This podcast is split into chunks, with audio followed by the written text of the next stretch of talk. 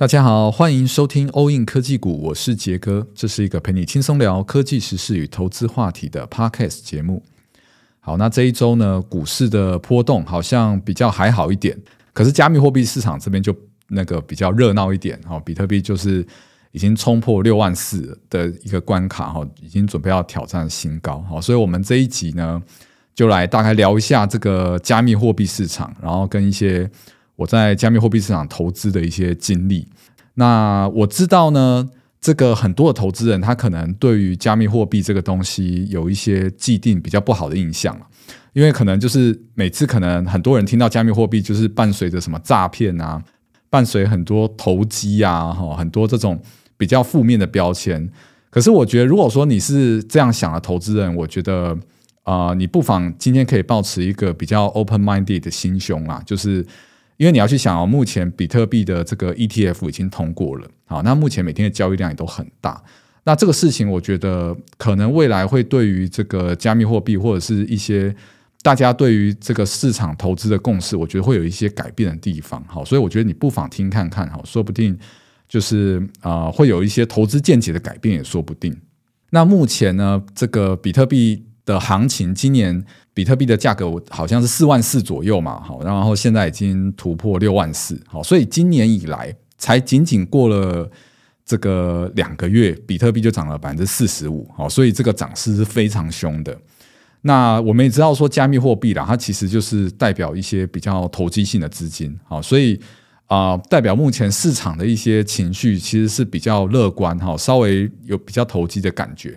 那我觉得说。呃，这个代表说，目前市场的氛围可以跟就是二零年、二一年那一波加密货币市场的高峰相比吗？我觉得其实还是不行。我觉得主要原因是因为这一波上涨的主因是这个 SEC，就是美国的证交所一月初通过了比特币的现货 ETF。好，所以这个大量很多外面的资金就透过了这个现货 ETF 来投资加密货币。那这个东西其实很多人会说，你要投资加密货币，你不是直接去币安啊，或者是你去什么 OKEX，或者是一些就是加密货币交易所，你就直接开户买就好了吗？好，其实坦白说没有那么简单。好，因为这些对于这个散户的投资人可能好像是一些很简单的事情，可是呃，你要想哦，很多人呢，他可能是想要投资加密货币，可能可是呢，他觉得说这个东西呃很复杂，好，或者是这个东西。他这个投资金额比较高，然后他觉得会有一些安全性的问题，因为你去想，对于一般外面的人来说，加密货币市场，你在这个交易所开户，这个交交易所的这个倒闭的消息也是时有所闻，你知道？然后各种什么骇客啊，各种很多这种负面的东西啊，我觉得对于一般人是，它会构成一个进入的投资门槛。所以如果说今天推出了这个。现货的比特币 ETF 的话呢，这个指数基金，我觉得对于一般的投资人来说，它就会变得比较简单，好，比较不复杂，然后这个投资管道也会比较安全，这样子。那对于这个法人，对于银行业来讲，对于金融业来说，他们也比较容易把这个东西推销给他们的客户。啊，如果他们的客户有想要配置这个加密货币相关的需求的话，因为他不可能叫你去一个加密货币交易所开户，因为这个东西，呃，对于这个金融业的标准来说，就是不够高了。坦白说就是这样。那如果我们来看，就是比特币现货 ETF，它目前这个资金流入的状况，我们以这个最大家的这个贝莱德，哈，就是 IBIT IBIT 的这一档比特币 ETF 来看，它不到两个月的时间，大概只有七周，它的资金就流入大概七十亿美金。好，然后。它最近一天，昨天的净流入量大概有六亿多美金，这个东西，呃，这个数字其实蛮高的哈，因为贝莱德它大概是这个这一档 ETF 大概占目前整个市面上所有比特币 ETF 的三分之一的规模左右，所以代表市场现在真的是很多钱在流入这个比特币，而且这个现货 ETF 跟以前通过的这个比特币期货 ETF 有什么不一样呢？是说现货 ETF 是你只要申购了这个 ETF，你买的这个 ETF，这个 ETF 里面的资金是真的会去买现货的，哦，所以这个东西它是真的会推波，呃，把这个助长比特币的这个涨势，哦，这个你真的是买多少，它就转去买现货就买多少。那我自己个人对于这个加密货币的看法是，我会觉得，呃，这一次的一月的比特币的 ETF 现货 ETF 通过，我觉得对于比特币它的一个价值储存的地位会更加巩固。哦，因为其实我觉得很多人在讲到比特币都会提出一个疑问啊，就是说啊，你这个比特币到底有什么用？哦，你这个比特币就是一一串电子讯号嘛，对不对？其实讲白了是这样。可是你要去想哦，啊，黄金有什么用？对不对？呃，很多人可能会说，对了，黄金有用，黄金它有那个呃，可能一些金属的用途啊，哈，黄金就是它有一些可能，你可能电子业有一些需要黄金的一些属性，特殊的这个金属的属性。或者是说黄金它有一些艺术的用途哈，艺术这个饰品啊等等。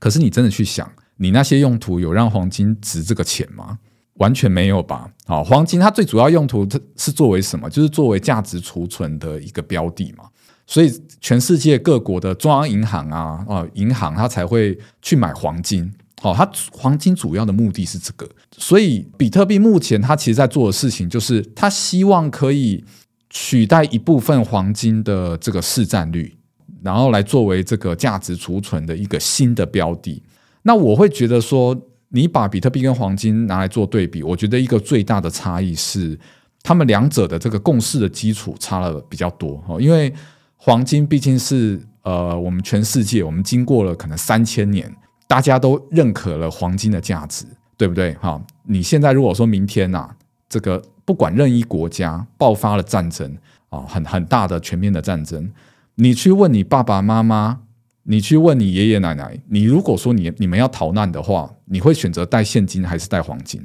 哦，他们一定告诉你带黄金。哦，这个价值这个储存的这个共识凝聚了这么久，哈，现在变成全世界的人他们都认为黄金是有价值的。好，凝聚了大概三千年，可是比特币出现到现在才几年？比特币是零八年出现的。好，到现在可能才十五、十六年的时间，那你当然就没有那么长的时间去凝聚这个共识。可是我觉得，呃，因为毕竟现在全球化是一个资讯这个流通速度很快的一个时代了。我觉得比特币会用，说不定它会用更短的时间，然后就达到这个呃价值储存凝聚共识的一个结果。好，我觉得这个是很有可能的。那我觉得讲到这个东西，我要提醒一下，就是说。呃，目前啊，比特币的这个挖矿，它都是用一种 ASIC 专用晶片。好，这个 ASIC 专用晶片就是它专门是给这个否挖矿做使用的。那以太币呢，它从二零二二年就已经从这个工作证明机制转为权益证明机制，所以简单说就是你已经没有办法再用 GPU 的矿机去挖到以太币。哦，我我为什么会讲这个东西？因为昨天这个比特币破六万嘛。然后结果汉讯给我涨停，哦我看到简直是这个黑人问号，我觉得奇怪诶，都已经二零二四了，到底真的有人还不知道说显卡现在已经完全不能挖矿了吗？哈，我觉得这东西真的很夸张哈。我觉得如果说有跟这种行情的话啦，我觉得自己要好好检讨一下哈。这都已经那么久了，这个消息都已经出来那么久，那反正就是各位要自己再留意一下。好，那接下来呢，我想要来聊一下我自己在币圈的这个经历。那我大概是三年多前，大概二零二零年的八月开始注意到比特币。哦，我那时候可能就是看到一些呃相关的新闻什么之类的，哦，然后呃我就被一些这个比特币的特质吸引。哈，我就觉得说它背后其实比特币背后有个故事啊，就是像什么中本聪啊，哦，就是他发明的这个东西。好，然后。他把比特币设一个总量的限制，好，就是比特币它总共只有两千一百万颗，好，这个大家应该都大概知道。那你不可能再发行更多的比特币了啊，总数就是两千一百万颗。然后它每过四年，这个呃矿工的奖励就会减半，好，所以当时二零二零年的时候，他已经这个经历过第三次减半，好，就发生在二零二零年。那那个时候。比特币呢，其实已经开始吸引很多华尔街的目光，好，所以那个时候就开始就有很多的这个啊、消息，好，很多的华尔街的人士会对于比特币发表很多相关的看法。那 anyway，我大概就做了一些研究，然后我就去这个币安开户，好，然后呃这个账户开好之后，我十月我就马上就进场了，好，那我那时候进场的时候，刚开始买比特币大概是一万三千美金左右，好，然后我大概就投了六七十万台币左右，所以就买大概一颗多啦。那随着这个比特币的价格就一路冲，后来呃，比特币冲到大概两万八左右，我大概中间就是陆续加码到两百万台币左右。好，那当时大概投资的状况是这样。好，然后在这之间呢，我开始注意到了，就是说除了比特币以外，其实还有一种加密货币叫做以太币。好，就是 ETH 这种币。好，我当时开始留意到这个东西。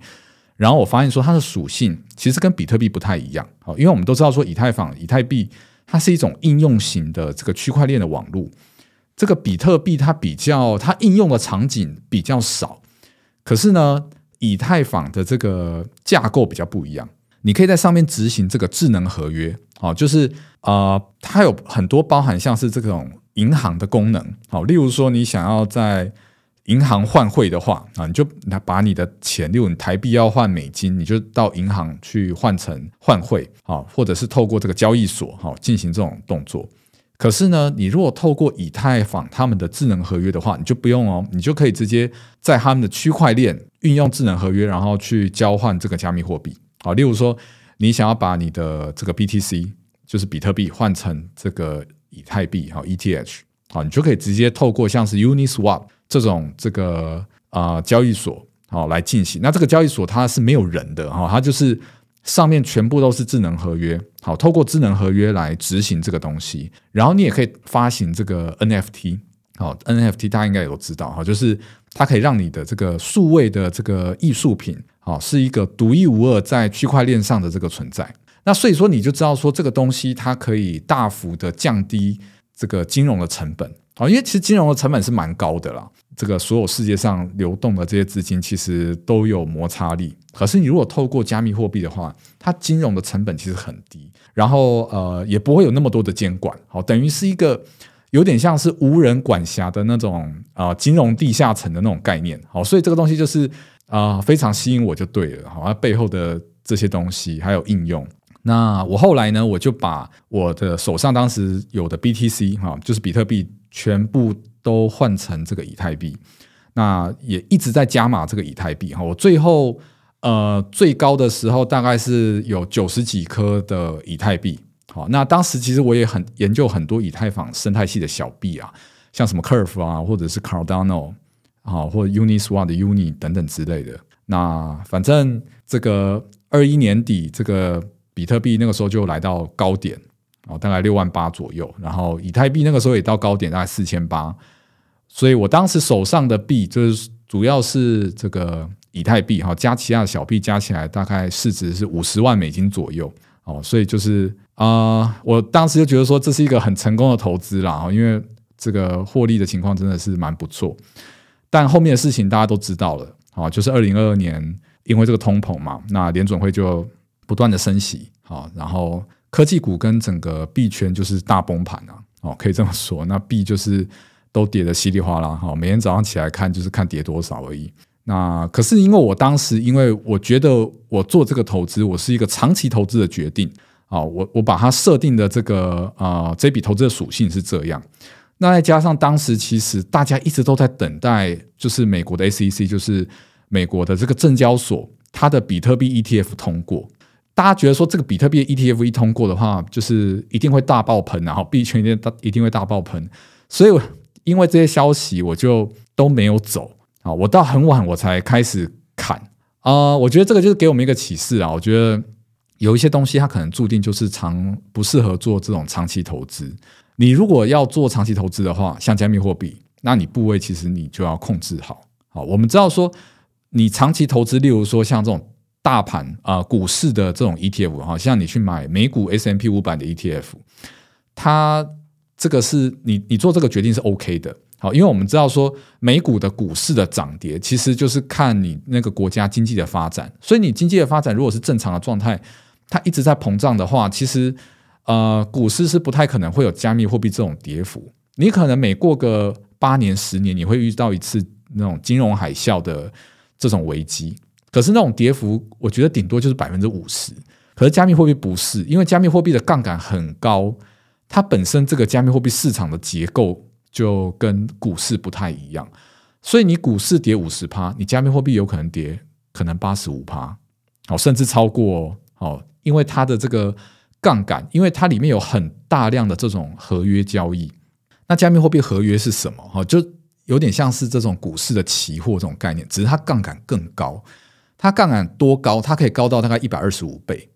所以每一次很你会很常看到这种加密货币会有那种可能一天跌百分之十五、二十，甚至跌百分之三十这种暴跌。因为你合约的交易最高的杠杆可以开到很高，它很容易形成一种连锁反应，